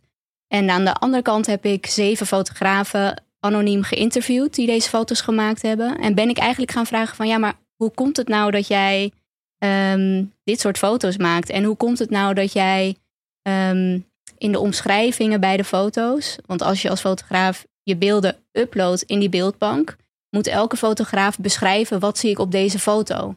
Want als een fotoredacteur bij de NOS zo'n foto tegenkomt, dan moet hij kunnen lezen waar de foto over gaat. Ja. Dus dat wat ik net zeg, als ik een werkstuk maak en ik moet, dan moet ik zoeken op woorden. En dus moeten er woorden toegekend worden aan foto's om die connectie te kunnen maken. Precies, om dat in het zoeksysteem mee te kunnen nemen. Ja, precies. Ehm, maar die, wat voor beelden zag je dan? Ja, wat mij het, het eerst opviel was toen ik eh, de beelden analyseerde, was dat veel foto's ehm, safari-foto's zijn. Dat is een zelfbedachte term, want ik kwam eigenlijk op niks anders. Het is net zoals dat je in de jungle in Afrika op safari bent en eigenlijk met je camera een eh, wilde diersoort wil spotten. Hm. Ehm, Van dat ver soort- af. Van Ja, ver af. Dus niet het eh, gezicht per Gewoon se. in het wild en dan misschien wel zonder dat iemand het weet. Dat, ik denk, Ja, veel straatfoto's. dat lijkt ja. dan misschien wel zo. Ja, ja dus bij, op meer dan de helft van de foto's die ik heb geanalyseerd, zijn de vrouwen op straat te zien, op de markt, al winkelend en vaak van ver afgenomen of met een telelens. Eh, de safari-foto's, dus, dus deze vrouwen met een hoofddoek worden gespot, Gespot, ja. door de fotograaf. Dat is wat me als eerste opviel. Dat is ook wel meteen heel erg van de ander. Ja, de of ander, in ja. ieder geval, ja, dat Ja, ik heb het ook gevraagd aan fotografen tijdens de interviews. Ik, ik vroeg van, ja, maar waarom, eh, waarom fotografeer je eigenlijk moslima's met een hoofddoek? En waarom zie ik eigenlijk vrijwel 3% van de foto's die ik heb geanalyseerd, daar staan moslima's op zonder hoofddoek. Hm. Dus, ehm, Ja, dus ja, ik zal even wat cijfers noemen. Dus op 82% van de foto's zie je alleen maar vrouwen met een hoofddoek. Ja. Op 13% van de foto's is het een burka of een eh niqab. En op Mhm. slechts 3% vrouwen zonder hoofddoek. Dus de, de representatie aan moslima's en de diversiteit in die beeldbank is nul. En mag ik nog even iets zeggen? Want ik vind het zo typisch, want dit is ook niet eh, hoe het zit in de werkelijkheid, lijkt mij. Nee, dat wilde ik Als net je vragen. 30% Ja. van de vrouwen met een eh niqab rondloopt en 82% van de moslima's een hoofddoek draagt. Dat is volgens mij echt niet re- realistisch. Nee, uit cijfers blijkt ook dat die percentages absoluut niet een eh, representatie van de werkelijkheid zijn. Ja. Er zijn zoveel moslima's die geen hoofddoek dragen, die ehm, tattoos hebben, make-up dragen en allerlei soorten, maten. eh, en die zich niet, die niet zijn vertegenwoordigd in de beeldbank van het ANP. Dus als je als beeldbank beelden aanbiedt aan media die zeggen dat zij een afspiegeling van de samenleving proberen weer te geven in hun berichtgevingen van Nederland, dan doet het aanbod al enorm tekort. Ja, dus men krijgt een hele stroom van beelden eh, op zich af van vrouwen met hoofddoeken en denkt dat is de moslima. Ja, En, en is het dan ook nog, ben je ook tegengekomen dat het dan vooral Marokkaanse Turkse vrouwen zijn? ja dat kan, Of je kan dat- etniciteit natuurlijk niet Nee. altijd, eh, voornamelijk Marokkaans-Turks, ja. Ja, en dat is dan ook weer een vertekend Ja, beeld. Maar dat is, dat is dus wel, wat je nu eigenlijk schetst, is precies eh, wat ik ook zie in, in mijn werk. Van, ehm, het wordt zo erg, er, wordt, er worden zoveel stereotypes gemaakt. En eh, dat hele, zeg maar, mensen in hokjes proberen te stoppen van dit is het verhaal wat er bestaat. En dit is het beeld wat er is van vrouwen of van moslimvrouwen of van... En dat, dat, dat laat je dan de hele tijd zien. Wat, maar het, het klopt gewoon niet met de werkelijkheid. Want er zijn gewoon tig van verhalen van moslima's. Het is een soort gemakzucht ook natuurlijk van zo'n redacteur. Van oh, dat is lekker duidelijk. Dan heb je het meteen maar. Ja, en dat, dat is ook het argument wat eh, fotografen mij eh, als antwoord gaven. Van, ik vroeg van, maar waarom eh, fotografeer je dan een vrouw met een hoofddoek en niet een vrouw zonder hoofddoek bijvoorbeeld? En dan was het antwoord vaak van, ja, eh, ik weet dat er moslima's zijn zonder hoofddoek. Maar als ik een moslima zonder hoofddoek ga fotograferen, dan krijg ik als reactie op de redactie... Ja, maar dit kan een moslima zijn is of geen moslima. moslima. Dit is Ja. niet duidelijk. Hm. Dus vaak, hè, een, een ander schrijnend voorbeeld is dat een fotograaf als voorbeeld gaf dat zij eh, op pad werd gestuurd om een eh, foto te maken van een Kosovaars gezin. Eh, een islamitisch Kosovaars gezin. En de vrouw des huizes had, droeg geen hoofddoek. Dat, dat was gewoon. En zij heeft toen die foto's gemaakt. En toen ze, dat, toen ze dat liet zien op de redactie, toen eh, zei de beeldredacteur van ja, maar zij draagt geen hoofddoek. Nu kunnen wij Of ze niet die zien. nog eventjes eh Ja, nu kunnen wij niet zien dat dit een islamitisch gezin heeft, is. Kan zij niet een hoofddoek Oh, ja. opdoen? En Ja. toen heeft zij alsnog een set foto's gemaakt. waarin ze die vrouw heeft gevraagd om een hoofddoek te dragen. Eh, ja, voor de beeldredacteur. Maar we kregen hier over, over een vraag. Want dit is eigenlijk dus dat je de hoofddoek als een soort symbool gaat gebruiken voor. Nou, dat is de moslima. En de vraag is: in hoeverre is de witte blik hier de leidraad voor Ja. keuze van redacties? En wordt dit ook benoemd en onderzocht in jouw eh, onderzoek? Want dat is wel wat hier aan de hand is, natuurlijk. Dit is niet. Dit is Ja. een hele witte blik om te denken: oh, moslima, oh, hoofddoek. Ja, Oh, en ze zegt is, trouwens in die brief, want we hadden het net over die cijfers. Ze zegt dat ze zelf ook uit de moslimgemeenschap eh, komt. En terwijl de cijfers zeggen dat een groot deel van de vrouwen uit die gemeenschap geen hoofd. En dan heeft ze het over 30% Marokkaanse en iets meer dan 5% Turkse. Sorry, de cijfers zijn niet meer precies. Maar dat zegt wel al Genoeg. veel. Ja. Ja. Ja. Ja. Ja, en ehm, het bewijst alleen maar dat, eh, dat die witte fotografen, witte journalisten, witte fotoredacteuren dus daar niet mee bezig zijn. Niet, dat er niet een belletje gaat rinkelen van, oh jeetje, maar waarom heb ik eigenlijk behoefte aan een foto van een vrouw met een hoofddoek? Want eigenlijk, eh, de wereld steekt echt wel anders in elkaar dan dat het wordt weergegeven in het aanbod van het ANP. En ehm, het is dus behoorlijk eenzijdig. En mijn ja, mijn conclusie is eigenlijk: we moeten een stap zetten naar bewustwording. We moeten een stap zetten naar verantwoordelijkheid nemen. We moeten een stap zetten naar het deconstrueren van jouw eigen blinde vlekken, je eigen stereotypes, die heel erg ingebakken zitten. Want dat wordt al 50 jaar bevestigd door de media. dat houdt elkaar ook in stand natuurlijk. Ontzettend. Als je Ja. al die beelden altijd gezien hebt en je wordt nu beeldredacteur, dan denk je ook: oké, nou dan gaan we nu een vrouw met een hoofddoek hierbij plaatsen, want dat is wat een moslim is. Ja, en ik heb dat niet expliciet, hè, of dat een witte blik is, heb ik niet expliciet Benoemd. geanalyseerd in Nee. mijn onderzoek. Maar je kan wel je conclusies trekken. Ja. eh, omdat alle fotografen die deze foto's van die vrouwen hebben gemaakt, eh, witte, ehm, ja, witte westerse eh, fotografen zijn. Ja. Er zit geen één fotograaf tussen met een islamitische achtergrond of een niet-westerse achtergrond. Ehm, en op de redactie van het ANP is dat eh, niet anders, zeg maar. Ja. Ja, en de setting, wel, je hebt het net al even dat op, op een afstandje, op, eh, op de markt, dus de boodschappen doen en ook op beurzen geloof ik veel eh, Ja. foto's. En wat natuurlijk ook allemaal heel erg niet, het is niet de huiselijke setting. Ja, Ehm 95, 94% van de foto's zijn buitenshuis genomen en slechts 3% eh binnenshuis. Dus er zijn heel weinig foto's die in persoonlijke eh, sfeer eigenlijk zijn genomen. Ehm, in tegenstelling tot foto's van andere groepen vrouwen in de beeldbank van het ANP, waarin je dat wel ziet. Ik bedoel, je ziet dus je ziet geen foto's van eh, een gezin wat lekker met elkaar eh, aan het spelen is, ja. spelletjes aan het spelen zijn, een moeder wat achter de Zoom eh, een vergadering aan het leiden is, of, of eh, kinderen aan het helpen is met huiswerk maken, Ehm, of tuinieren in de tuin. Ja. Dat Ja, soort foto's van het dagelijks leven, dagelijkse participatie aan eh, de samenleving. Je ziet het niet. Veel van die foto's die buitenshuis zijn genomen, gaan ook over moslima's die of voorbij lopen of in een park zitten of eh, winkelend over straat, passief.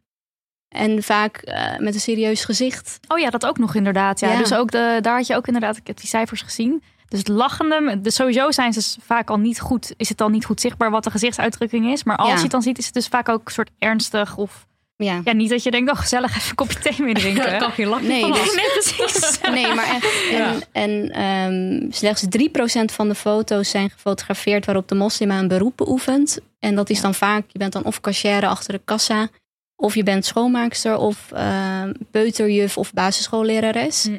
Eh, en verder komt er geen beroep in voor. Dus in de wereld van, van het ANP is de moslima dus een zeer serieuze, ernstige vrouw die ehm, niet heel veel beroepen, beroepen beoefent en vaak op straat aan het winkelen is of boodschappen aan het doen is of een, een beurs bezoekt.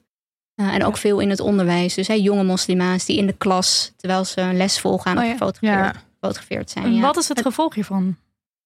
Ja, ik, toen ik dit Ook onderzoek, ja, toen ik dit onderzoek deelde op eh, social media, eh, wa- waren er gelijk al wat meiden die zeiden van jeetje, ik vind het zo goed dat je dit doet, want ik heb er dagelijks last van. Ik heb er dagelijks last van. Mensen zijn verbaasd als zij niet eh, een stereotype moslima tegenover zich hebben. Ja. Dus zij er wordt, de verwachting is dat jij je stereotype, dat jij de stereotype moslima bent. En als je dat niet bent, verbazing. eh, mensen vinden het heel knap van je. Of, eh, god, spreek je goed Nederlands? Oh, verschrikkelijk. Oh, mag jij wel op vakantie alleen? Al dat soort vooroordelen moet je Mhm. gaan ontkrachten. Her- Herken Ja. jij dit, Hajar? Ja, zeker. En, ehm, en het heeft hele ernstige gevolgen, wat jij ook, eh want ik vind het een hele goede benaming trouwens, safari-foto's.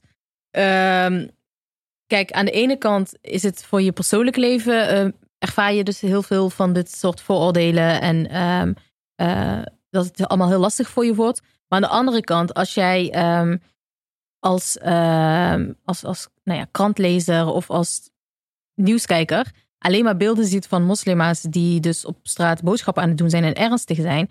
En helemaal eh, geen andere beelden ziet. En je kent ze ook niet in je eigen omgeving. Want we zitten wel in Amsterdam en heel veel mensen kennen hier ook nog persoonlijk moslims. En het is allemaal toch wat linkser hier. Maar als je gaat naar eh, bijvoorbeeld in Eindhoven, waar ik vandaan kom, of een andere plek in Nederland, eh, daarin kennen heel veel witte mensen gewoon niet moslimmensen. Dus die kennen ze alleen van het nieuws. En als je dit soort beelden constant ziet, dan ga je geen affiniteit met ze hebben op een menselijk perspectief. Dus uh, wat gebeurt er op het moment dat er een, een hoofddoekverbod komt, dat heel veel vrouwen in een uh, nou ja, uh, achtergestelde positie gaat zetten, omdat vrouwen bijvoorbeeld hun hoofddoek niet af willen doen en daardoor dan verplicht bijvoorbeeld thuis moeten zitten, dan zullen heel veel van dat soort mensen denken van ja, dat is toch prima? Ik bedoel, ze doen toch al niks. Ze lopen alleen maar op de markt. Dus dan maakt het toch niet uit dat je niet als arts of als rechter of als advocaat of als uh, wat techneut of wat dan ook een, een, geen hoofddoek mag dragen. Dus een hoofddoekverbod zou veel makkelijker zijn. Een niqabverbod is dan al helemaal zoiets van ja, weet je, jongens, wat, wat die mensen dragen toch niet bij. Dus het wordt echt die mensen of die vrouwen of Ja. die groep. En ehm, dat vind ik dus heel ernstig aan. En ik vind het ook wel een groot typisch verschil met hoe eh, witte vrouwen in beeld worden gebracht. Want witte vrouwen worden vaak in een huiselijke setting in beeld gebracht. Als de moeder, als de verzorger. Ehm, zelfs eh, eh, vrouwen die als arts worden geïnterviewd door nieuwsmedia worden gewoon aan de keukentafel geïnterviewd. En een mannelijke arts niet. Die wordt gewoon in zijn professionele setting in geïnterviewd. Dus soort van, je bent wel altijd nog die moeder of die eh, verzorger. En dat is prima. Maar dan zou het bij allebei moeten gebeuren. Gebeurt het dus bij moslimvrouwen zo, of in ieder geval vrouwen die dan moslimvrouwen met een hijab, dat zij helemaal geen enig gezicht krijgen, heb ik het idee. En alleen maar, eh, ja, wat, hoe noem je dat? Safari-foto's. Ik heb eigenlijk ook niet zo 1, 2, 3 Identi- identiteitsloos of zo. Dat En je niet ontmenselijking, mee- toch? Ja, dat. Ja, het is heel erg. Je kan je niet met die personen identificeren. Ze zijn geen persoon. Ja. En ze zijn eigenlijk verwoorden tot een vertegenwoordiging van een geloof, van een groep. Ja. En dat is het Ehm, enige wat zou kunnen zijn. ja. Dan in het Ja. beeld van de witte blik dan daar weer op. Van, oh, dat is een moslima, punt. Ja. En niet ook een, een oma, Een- ja, een, oude advocaat. Ik bedoel, als ze oma is, dat ze al wat ouder is. Weet je? Een Eh, leuke tante. Iemand die van de scharnieren Ja. houdt. Wat je net, wat je net allemaal opzonde. Iemand die van Ja. lezen houdt. Iemand die een hartstikke grapjas is. Ja. eh, wie, wie je keihard kan lachen. Eh, ja. En dit is dan nu, hebben we het vooral over de, de, de blik die mensen krijgen over moslima's. Maar voor moslima's zelf. Dus de geïnternaliseerde, ja, zelf, van jezelf minder gaan denken. Is dat ook iets? Ik denk dat eh, een van de ehm, directe eh, impact wat beeldvorming hebt of eenzijdige beeldvorming heeft op vrouwenlevens is echt het zelfbeeld.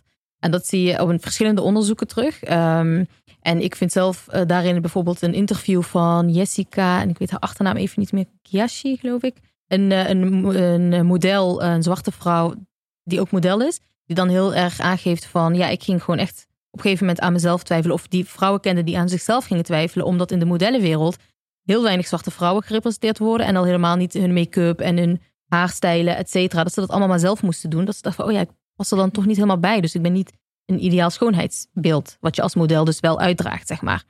En ik vind dat eh, zul- zulke dingen, wat het mij persoonlijk bijvoorbeeld eh, bij mij heeft gedaan, is. Eh, ik geloofde nooit. Ik was altijd heel alert op deze stereotypen. Ik wist dat ze bestonden. En ik heb voordat ik bij Women Inc. werkte ook een, een tijdje in de advocatuur gewerkt.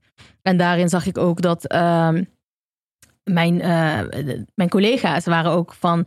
eh, we hadden dan cliënten. Nou, cliënten waren vaak criminelen. Dat is al de cliënten die daar kwamen. Of nou ja, die hadden iets verkeerds gedaan. of niet. dat was we niet in het midden. maar ehm, eh, en dat er dan groepen die niet wit waren, bijvoorbeeld Marokkaanse cliënten, was het altijd van. eh, er waren dan een soort drie groepen. Dat je een groep dat eh, eh, was dan eh, verdacht van terrorisme en een groep van nou ja, drugscriminaliteit en ander geweld. En dat is altijd zo van. Oh, bijvoorbeeld, oh, ben jij nou aan het daten met een Marokkaanse jongen? Welk van de drie, eh, waar in welke categorie hoort hij dan? Dus echt dat alles helemaal ge, ehm, eh, gede, hoe zeg je dat?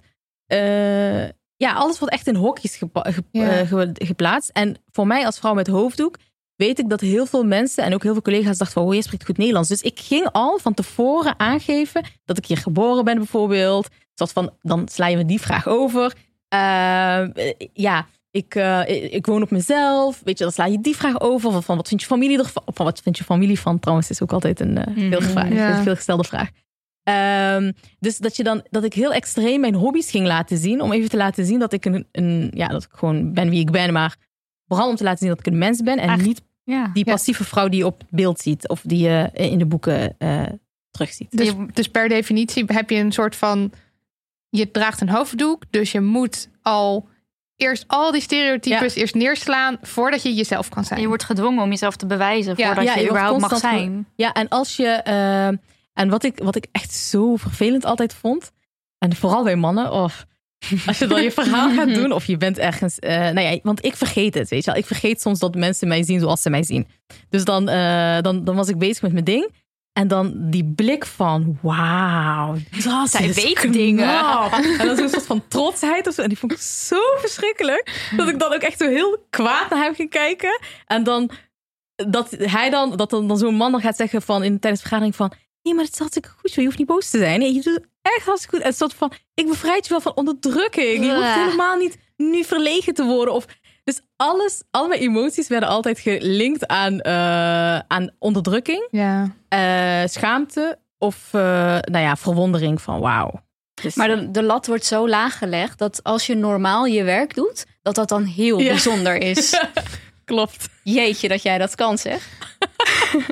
Dat kan, als dat kan je als voordeel eh, gebruiken, zeg maar. Ja, en, en Maar, die stereotypering is zo hardnekkig. En dat, dat zie je dus, als we even terugkomen op de beeldbank, dat zie je niet alleen terug in de foto's zelf, maar dus ook op de manier waarop ze in het systeem worden gezet. Hè, met die zoekwoorden en die Mhm. omschrijvingen. Daar zie je ook dat de, dat de overheersende woorden die bij die omschrijvingen worden gezet door fotografen. Wat je als fotograaf hoort te doen, is feitelijk beschrijven wat je op die foto ziet. Ja. Maar wat veel fotografen doen, is heel veel woorden erbij zetten om de vindbaarheid van je foto te vergroten. Dus je spreidt een heel groot net aan woorden. Wat logisch is op zich. Wat logisch Ja. is, het heeft een, dat, is een, dat is het commerciële van het systeem helaas. Ehm, maar daarin die woorden zie je dus ook weer een enorme stigmatiserende en, en stereotyperende woorden. Dus daarin overheersen woorden als allochtoon, hoofddoekje, inburgering, integratie, islamisering, islam. En dat En zelfs woord, sala- salafist zelfs. eh, ik, eh, salafisme, onderdrukking. Gewoon bij random foto's als van... je feitelijk ja. naar die foto kijkt, zie je gewoon een vrouw met een hoofddoek die voorbij loopt op een Ja. straat. Ja. En dat wordt allemaal op die vrouw ge- geplakt. Dus je hebt al een beeldbank wat een systeem in stand houdt, waarin die woorden eigenlijk al worden geduwd in de richting van het hokje waar ze altijd al in zitten.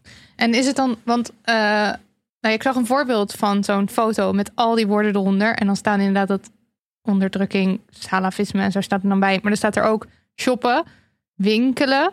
Maar ik denk, ik verwacht dan dat het niet zo is dat als iemand zoekt op winkelen en die foto komt langs, dat die er dan uitgepikt wordt. Want dan is het, of gebeurt dat dan wel? Of heb je dat een Ja, dat, dat, dat, ik heb niet onderzocht waar de foto's uiteindelijk terechtkomen. terechtkomen? Maar dat is wel iets waar jij dan weer, eh Ja. waar Hajar weer meer over Ja. kan zeggen. Ja. Ja, foto's met. ehm, wat mij heel erg opviel was eh, vooral met ehm, coronatijd dat foto's met, eh, van vrouwen met een hoofddoek werden gebruikt bij eh, nou ja, negatieve beeldvorming. Dus bij coronaberichten.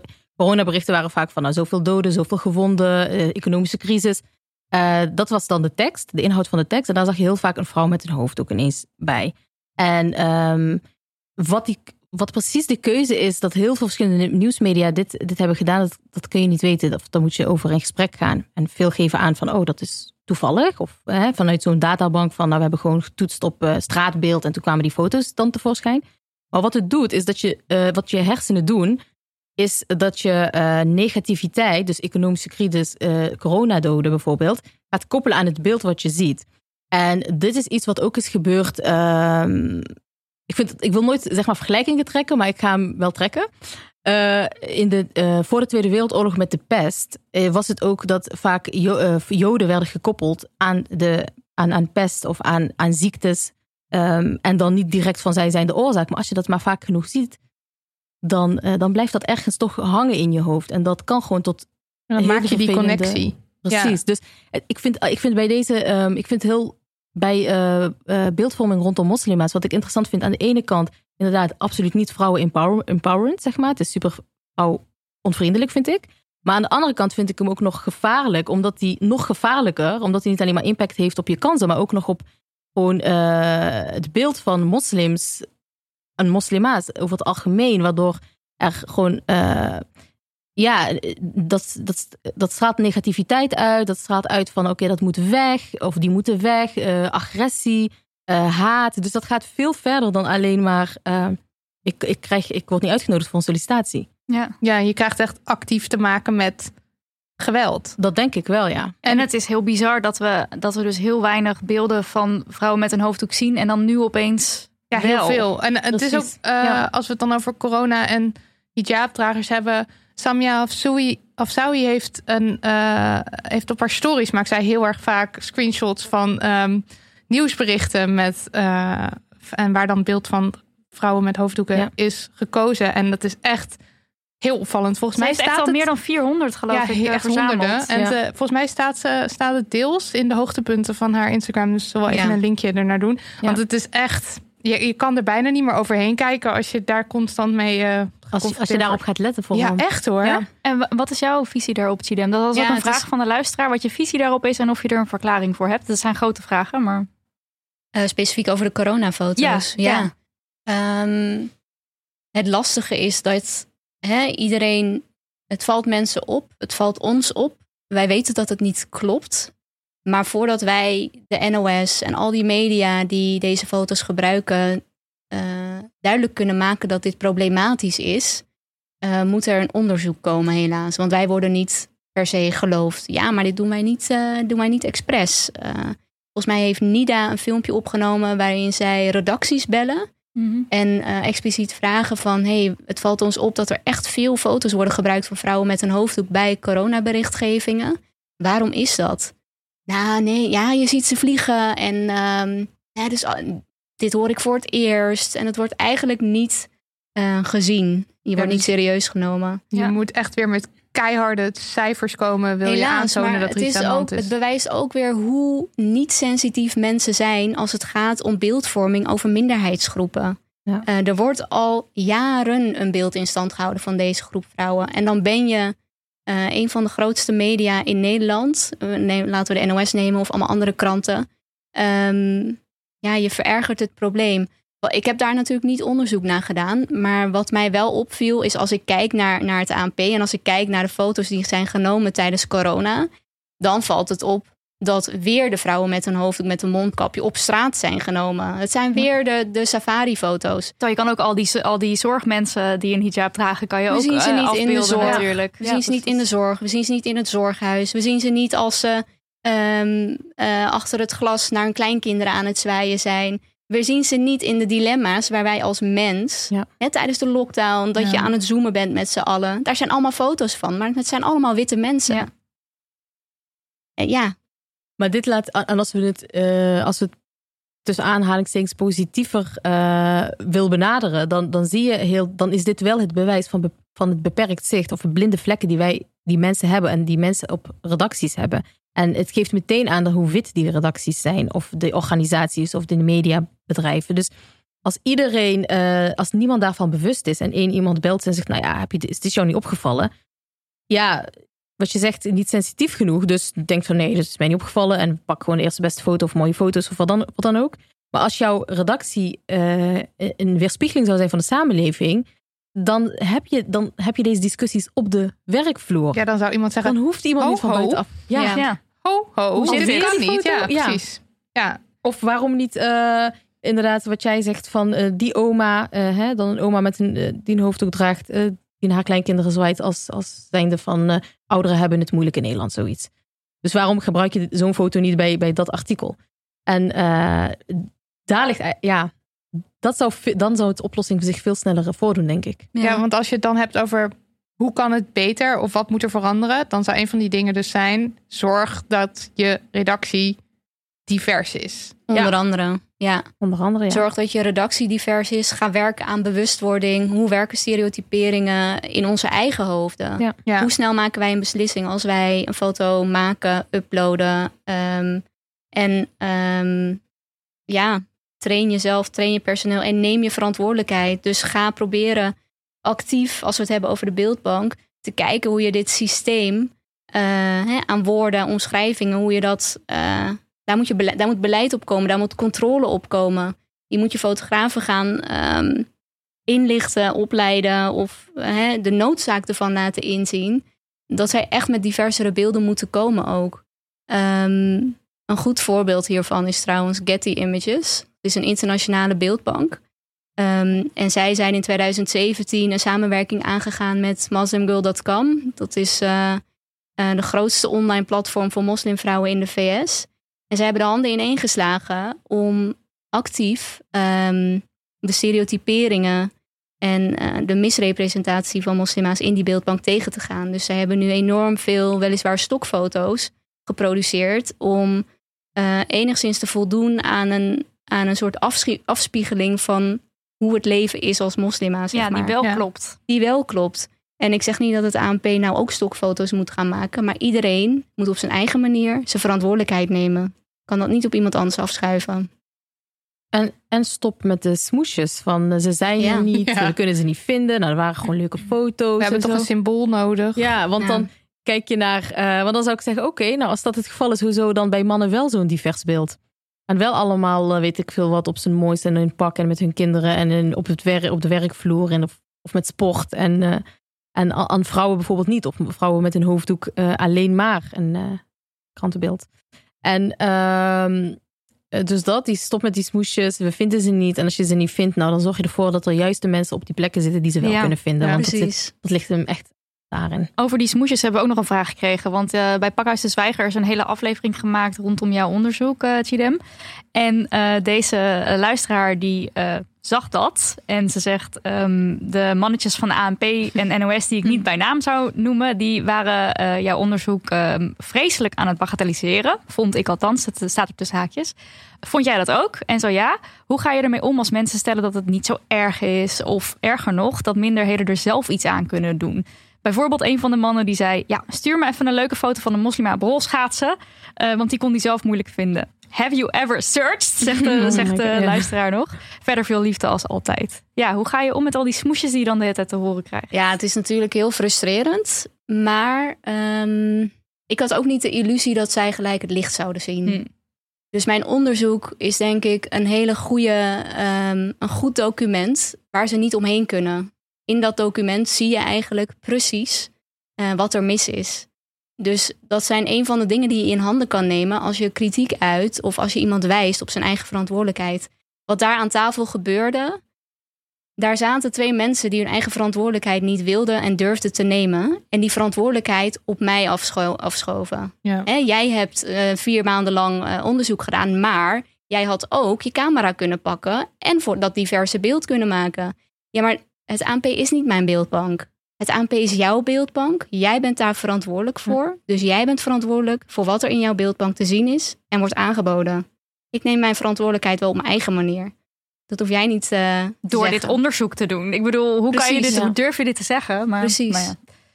Ja, en dit, uh, inderdaad, zo'n onderzoek is, uh, jouw onderzoek is ook bijvoorbeeld een van de onderdelen die ik in de masterclass inclusieve media, die we vanuit Women en verschillende mediapartijen aanbieden. Dus ook een, een onderdeel geworden. Heel om tof. aan te tonen van, uh, hey, we hebben nog meer cijfers. Het is ook zo, zo, dat bagatelliseren is ook zo, je moet niet zo in de slachtofferrol gaan Oh ja, zitten. En dat is iets wat dan de hele tijd terugkomt als je het hebt over, uh, weet ik veel, ongelijkwaardigheid of zo. Dat, dat, je opeens vrolijk strijdvaardig moet gaan lopen Ja, en zijn. je Nou moet ja, het altijd zelf oplossen. ja, dat is ook precies. altijd wat het, is nooit, het is nooit Ja. de verantwoordelijkheid van iemand anders. Altijd voor Ja. jezelf als je iets aankaart. Trouwens, jij hebt je verantwoordelijkheid genomen, want je hebt dat fucking onderzoek gedaan. Ja. Ja.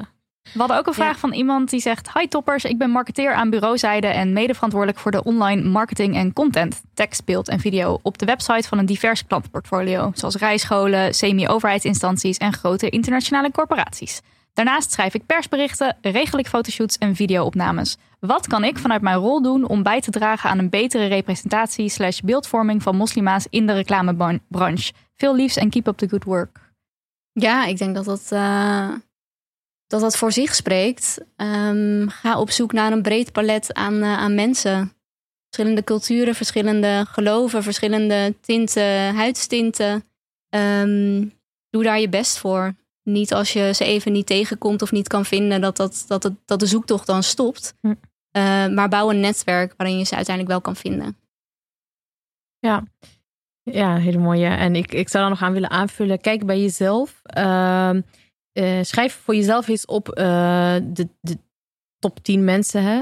Eh, van, van me- of een top 10 van mensen die je dagelijks ziet of spreekt. En zet daarnaast, is dat een man of vrouw? Is dat iemand van kleur of niet? Welk, en dan kan je bij jezelf zien dat je bijvoorbeeld geen diverse vriendengroep hebt. Dus dat je bij jezelf te raden gaat van, oh, ik heb echt een, een blinde vlek, een beperkt beeld van de, wereld, van de wereld of van diversiteit in Nederland. En van eh, waar ik allemaal mensen kan vinden. Want wat er vaak ook gebeurt bij, eh, eh, bij professionals is dat ze denken van, nou, ik ga ze, ze zoeken.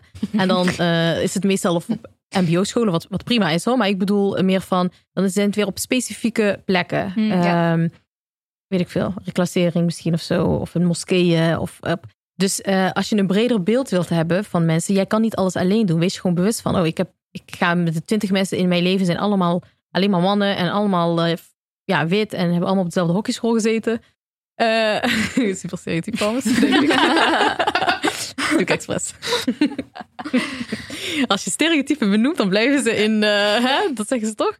Als je stereotypen niet wilt ontkrachten, dan moet je ze juist gaan benoemen. Dus ik wilde even... En dan kan je zien hoe absurd het eigenlijk is. Juist. Ja, ja, ja. Ik wil ze even tegenwicht geven. Maar als je dat bij jezelf, dan, eh, dan weet je gewoon van... oké, ik kan dit probleem niet... of eh, probleem, ik kan dit niet alleen doen. En ik heb mensen nodig. Of ik, ik zit... eh, dit is mijn positie. En ik zie heel veel dingen gewoon niet. Dus wie ziet die dingen wel? Willen jullie mijn collega's worden? Kan ik je in, inhuren? Weet ik veel wat. Ja, je hebt gewoon je die input nodig van. van. andere mensen. Absoluut. Je, anders dan blijf je een beetje zo rondjes Ja, en je zult er harder voor moeten werken, maar suck it up. Ja, doe it. Ja.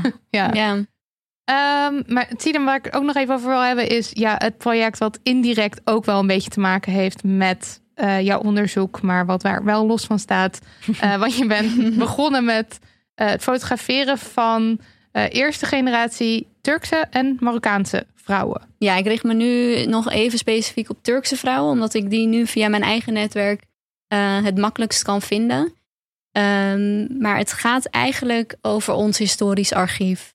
Wat vinden wij in ons Nederlands historische archief terug van de eerste generatie Turkse vrouwen die naar Nederland kwamen? Omdat ik zelf, eh, ik heb zelf een Turkse achtergrond en je moet weten waar je vandaan komt om erachter te komen wie je bent. En ik denk vooral als we de discussie nu voeren over eh, migratie en over verschillende bevolkingsgroepen die in Nederland komen, is het en leven, is het heel goed om te weten waar jouw verhaal begint in Nederland. Wie zijn de mensen die hier als eerst kwamen? Dus ik dacht, eh, ik had daar behoefte, aan. Dus ik ben gaan zoeken in het archief. Ik ben in het archief van eh, Atria gaan zoeken, maar ook in het archief van in alle stadsarchieven, Amsterdam, Deventer, Eindhoven, eh, Zaandam, Haarlem, overal. Om te kijken wat ik nou aan beeldmateriaal kon vinden van deze vrouwen. En dat was helaas heel, heel, heel weinig. Heel weinig. Als er al iets vastgelegd is, dan zijn het vaak de mannen. Ehm, dus ik dacht, voordat deze vrouwen eigenlijk ehm, sterven en niet meer bestaan, want het is al, weet je wel, ze zijn al in de 70, in de 80, 90. Ja. Ehm, wil ik dit stukje geschiedenis vastleggen? Wil ik deze verhalen vastleggen? Omdat het zo van belang is voor eh, het besef van wie je bent in Nederland. Ja. En eh, ik hoop daarmee een, een archief te kunnen maken, wat ik uiteindelijk kan onderbrengen in eh, een ander belangrijk archief in Nederland, waar mensen bij kunnen, dat ze kunnen lezen wie waren deze vrouwen, hoe zagen ze eruit, wat zijn hun verhalen.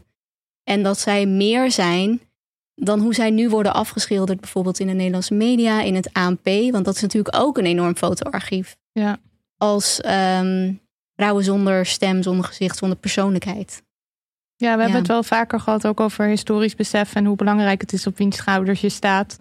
En ik denk dat ik me dat in eerder niet genoeg beseft heb hoe belangrijk dat is. En dat je er Ja. echt heel veel power uit kan halen ook. eh, als je weet ja, wie er voor jou ook waren en wat ze deden en waarom je bent wie je bent. Dus ik kan me, ja, Heel mooi. mooi. Ja, Ja, ik ben er heel benieuwd naar. Heel eh, ja.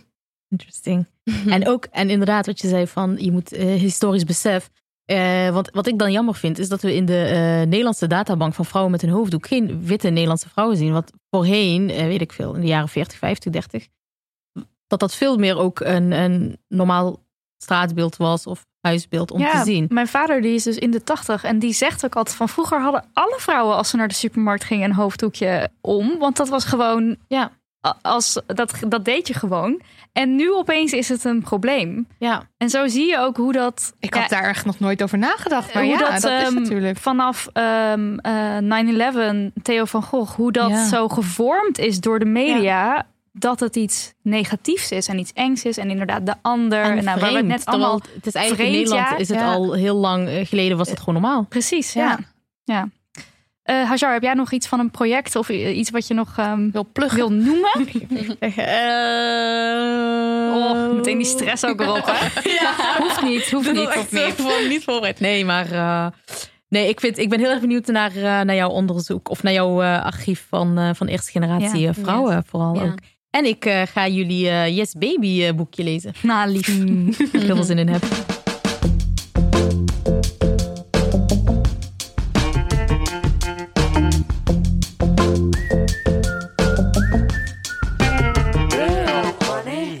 Tijd voor onze afsluitende rubriek, de Damn Honey No en Yes. Eh, iets waar we boos van werden en iets waar we eh, heel blij van werden. Marilotte, wat is deze week de no? Ja, eh, eerst eventjes kleine trigger warning, want het gaat over seksueel grensoverschrijdend gedrag. En een spoiler alert, want dit gaat over de podcast Wraak. En ik ga ongetwijfeld dingen zeggen. Als je het nog wil horen, dan weet ik niet. Vijf minuten vooruit spoelen. Ja. Nu. So- sorry als jullie hem nog willen luisteren. Ik ga het toch zeggen allemaal. Ehm, we kregen een heads-up van Sanne, van een luisteraar, eh, over de podcast Wra- Wraak. dus. Eh, ik heb hem geluisterd. Eh, ik zal eerst even samenvatten waar die over gaat. Er is Barbara van der. Dit is trouwens een fictiepodcast. Dus je zit helemaal in een verhaal wat niet echt is gebeurd. Personage Barbara Schaaf. En zij is in de race voor korpschef van de Amsterdamse politie. En op, eh, op, ja, op een beetje een sneaky wijze wordt haar duidelijk gemaakt dat de functie die zij zo graag wil, waarschijnlijk naar Berend, Groot, Berend Grotendaal gaat. En dit is geheime informatie, dit mag zij niet weten. En daar komt ze dan toch achter. En als ze eh, via vriendin Josephine hoort dat Grotendaal zich schuldig maakte aan seksueel grensoverschrijdend gedrag, daar vertelt zij over dat is haar overkomen, lekt Barbara dit anoniem naar de pers. Ehm, en dan zijn er drie agentes. Monique Zegers onder andere, die later dood in het ei wordt gevonden. Eh, die stappen met deels verzonnen verhalen over Berend Grotendaal naar bureau Integriteit om de boel nog even een zetje te geven. Eh, en, eh, want ze willen hem niet als chef, ze willen Barbara als chef. En ze vertellen ehm, over handen op hun borsten en billen. Dus maakt het allemaal nog een tikkeltje erger. En in de krant is nog te lezen dat Grotendaal over een sekswerker heen plaste. En eh, nou ja, zijn, zijn leven eh, stort in. En eh, er is sprake van allerlei moord en zo. Het is wel spannend. ik zal eerst even beginnen met iets positiefs hierover. Het is eh, in 8D, dus je hoort alle geluiden zo helemaal om je heen. En dat is echt je- verschrikkelijk. Ja, jij ik vind grappig dat jij dat iets positiefs Ik vindt. vond het echt leuk, want ik liep over straat zo een beetje en dan hoor je zo'n hond in je linkeroor en weet je niet of het een echte hond is of dat je het hoort in je. Ik word helemaal panisch als ik dat heb. je Maar moet goed. het niet luisteren op de fiets. Nee, het is echt gevaarlijk. Ehm, maar eh, er zijn heel veel. Ik had veel problemen met deze podcast. En ehm, ja, Ga je lijstje maar af. waar begin ik? Ehm, sowieso is het. eh, Er wordt best wel in gefictum blamed door een personage die het dan heeft over. Nou, die, droeg, die, die ziet er ook wel uit. eh, die vraagt er ook wel om. Dat soort opmerkingen worden erin gemaakt. Mannen worden neergezet als echt enorme eikels. Alsof er echt eh vrouwenhatende. Eh, niet samen willen werken met een collega die homo is. Eh, gewoon echt verschrikkelijke mannen. En stuk voor stuk ook. Ja, Je hebt deels denigrerend geluid- over ja, vrouwen praten. Denigrerend over vrouwen praten. En weet je, ze hebben het dan over het Old Boys Network. En dan zitten ze dan met elkaar een beetje over hoe je de vrouwtjes kan tegenwerken. Of eh, welk vrouwtje nu weer eh, nou ja, erom vraagt. Heel vervelend hoe die worden afgeschreven. Want dat is gewoon niet de werkelijkheid. Ehm, en alle vrouwen worden dan weer neergezet als een soort mannenhaters. En eh, dit is het ergste. Wat er dus gebeurd is, dat eh, er, ja, de zin is dit. Barbara zet in de race om haar positie als korpschef eh, haar mannelijke concurrentie, uh, concurrent uit te schakelen, zet ze een hashtag MeToo in. Ja, dat is hoe Afrotros de podcast omschrijft. Ja, ze zet een MeToo in. En het idee is dus, zij dikt een verhaal aan over seksueel grensoverschrijdend gedrag. Die drie agenten die dus naar bureau integriteit stappen, die, uh, het is een beetje in het midden of de verhalen waar zijn of niet. Maar in ieder geval, wat duidelijk gebeurt, is dat deze wraakzuchtige, venijnige vrouwtjes om hun doel te bereiken, uh, om hun ambities waar te maken. Uh, een man naar beneden halen of een man compleet kapot maken eigenlijk. Voor de wolven gooien, zo wordt het ook wel in deze podcast gezet, uh, gezegd. Um, door dus een verhaal over seksueel grensoverschrijdend gedrag te vertellen. En dit is... Ja, te verzinnen. Te verzinnen, ja. ja. En, en, en het dus echt bewust inzitten. En dit is heel problematisch. Want we hebben het hier wel vaker over gehad. Het idee heerst al zo dat slachtoffers van seksueel geweld of van seksueel grensoverschrijdend gedrag, dat zij liegen over de gebeurtenissen om bijvoorbeeld geld te krijgen of om aandacht te krijgen. En het helpt gewoon niet als dit hier weer. Uh, als hier weer een podcast wordt gemaakt, dat dit narratief versterkt. Want dat, het is ook gewoon niet de waarheid. Het is, het is al kut genoeg als uh, slachtoffer uh, dat je moet vechten tegen wantrouwen, dat je moet vechten tegen ongeloof, uh, dat je trauma's weer moet oprakelen, dat het niet eens waarschijnlijk is dat je dader vervolgd wordt. Uh, en dan krijg je zo'n podcastserie en daarin wordt het idee wat al heerst nog een keertje versterkt. Ja, het is ook weer, het is weer een vorm van beeldvorming. Want, ja, want is er het. is al een idee over dat MeToo, dat, dat het een heksenjacht op mannen is en zo. En hiermee zwengel je dat eigenlijk een beetje weer, wakker je dat aan. Zo van, dat is inderdaad zo. En natuurlijk, het is fictie. Ja. En je zou het kunnen zien als soort van, ja, het is een kunstproject of fictie. Dus moet je dat dan gaan bekritiseren.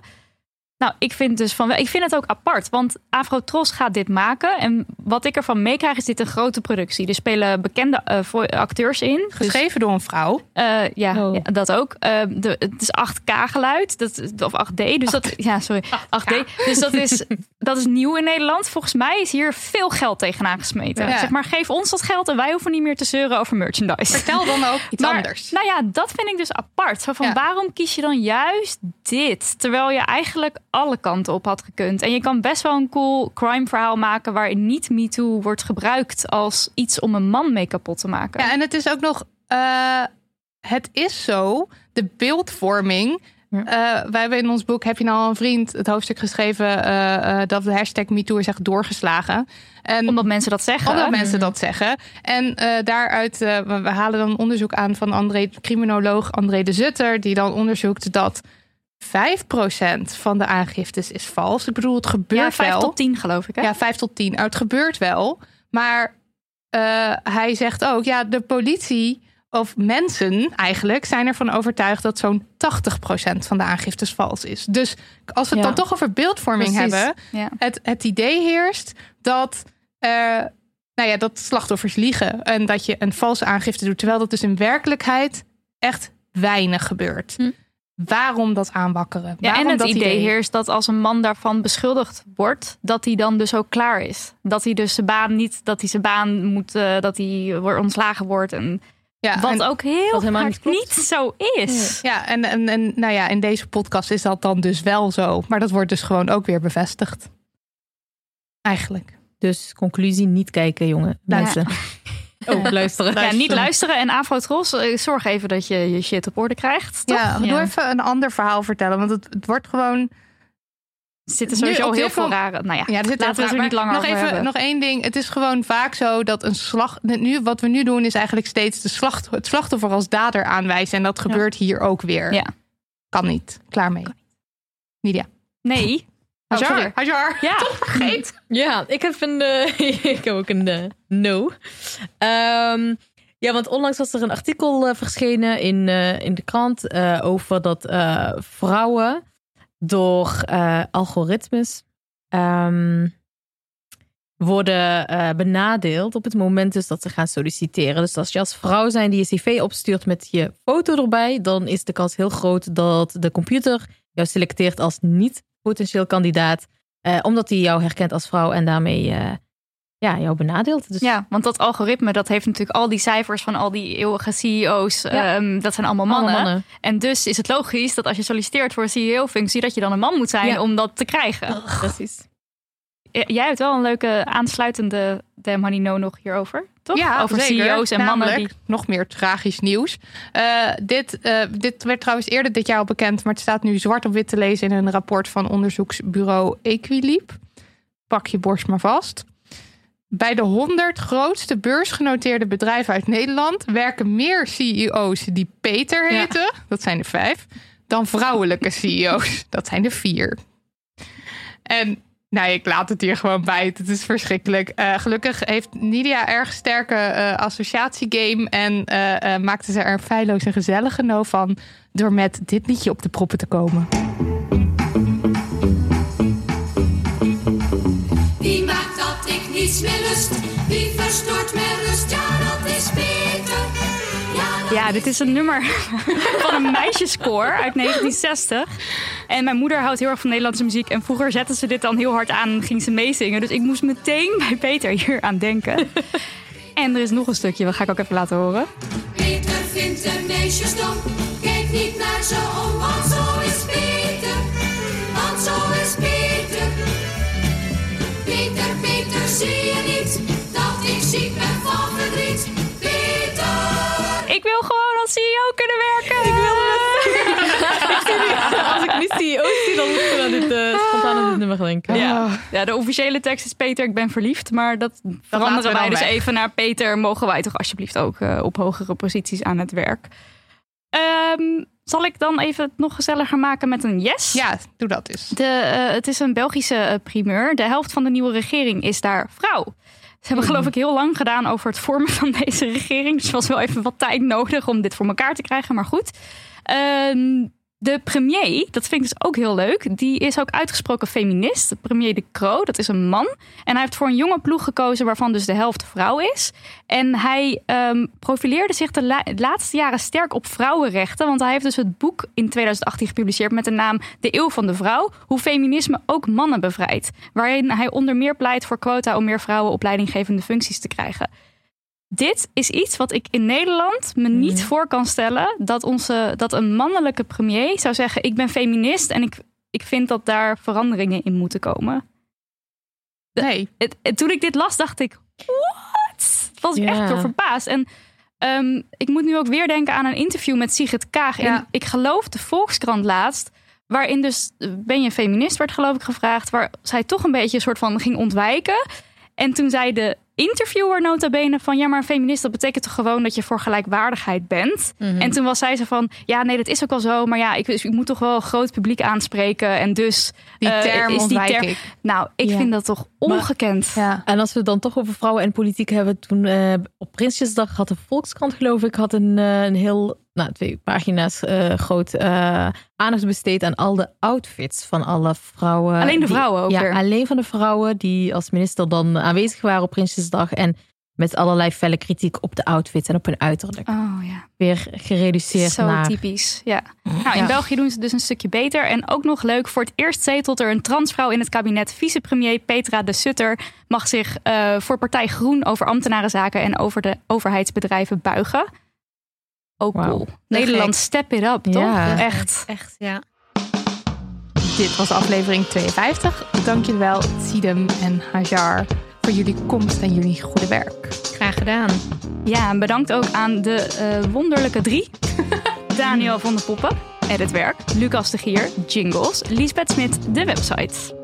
Mocht je nou denken, ik wil dingen doen voor die tantes waar we het eerder over hadden aan het begin van deze uitzending, eh, laat dan een recensie achter um, over de podcast of over een van onze boeken. Eh yes Baby heeft nog niet zo superveel recensies, dus leef je uit op bijvoorbeeld bol.com. Ja, en je kan ook doneren op petje.af slash damhoney. Dat weerhoudt ons er dan weer van om eh, fast fashion merch te gaan maken. dus dat zou heel leuk zijn. Of stuur een goed idee in als je denkt van nou, dit is iets wat we kunnen maken... wat niet kwalijk is voor de wereld. Of ik brei en ik wil jullie Dat is helpen. ook dat mag fantastisch. ook. Ja. Ehm, luisteraar, honingwallies. Fijn dat je er weer was. En dank voor je luisterend oor. Ja, je mag ons mailen op info.damhoney.nl. Of doe het niet. Zelf weten. Ajukes Dag.